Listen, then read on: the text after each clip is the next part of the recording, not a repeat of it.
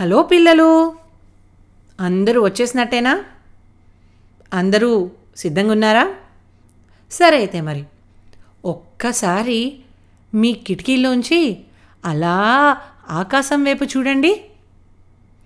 మబ్బుల పరుపు మీద చుక్కల దుప్పటితో మనతో పాటు పడుకోవడానికి ఎవరో వచ్చారు.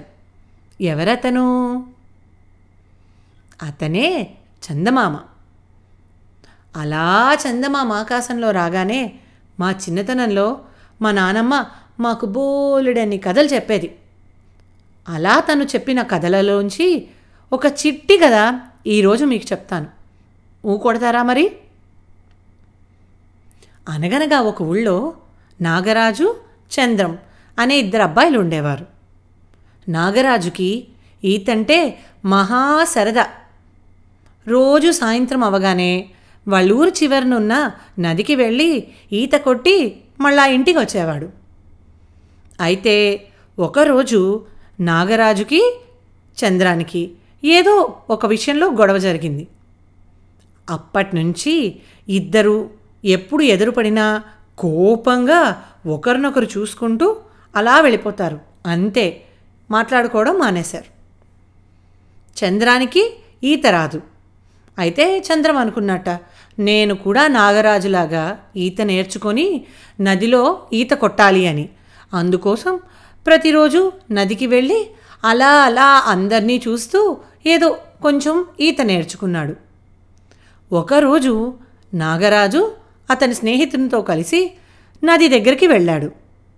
ఆ రోజు నది చాలా ఉధృతంగా ప్రవహిస్తోంది. అమ్మో! ఇంత ఉధృతంగా ప్రవహిస్తున్న నదిలో ఈత కొడితే చాలా ప్రమాదం. ఎందుకులే? ఇంటికి వెళ్ళిపోదాం అని నాగరాజు అతని స్నేహితుడు ఇద్దరూ ఇంటికి తిరిగి ప్రయాణమయ్యారు. మన చంద్రం కూడా అదే సమయంలో నది దగ్గరికి వచ్చాడు. ఎప్పటిలాగానే నాగరాజు చంద్రం ఇద్దరూ ఒకరినొకరు కోపంగా చూసుకొని ఎడముఖం పెడముఖం పెట్టుకొని ఎవరి దారిన వాళ్ళు వెళ్ళిపోయారు. అయితే నది ఉధృతంగా ఉంది అని మన చంద్రం చూడలేదు. నదిలోకి దూకేశాడు.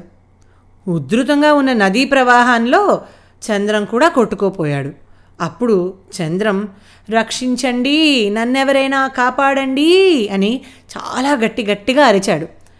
ఆ కేకలు విని నాగరాజు అటూ ఇటూ చూశాడు.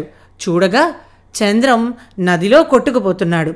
అయ్యో అనుకుంటూ నాగరాజు వెంటనే నదిలోకి దూకి ఈత కొడుతూ చంద్రం వైపుగా వెళ్ళి చంద్రాన్ని పట్టుకొని ఒడ్డుకు తీసుకొని వచ్చేశాడు.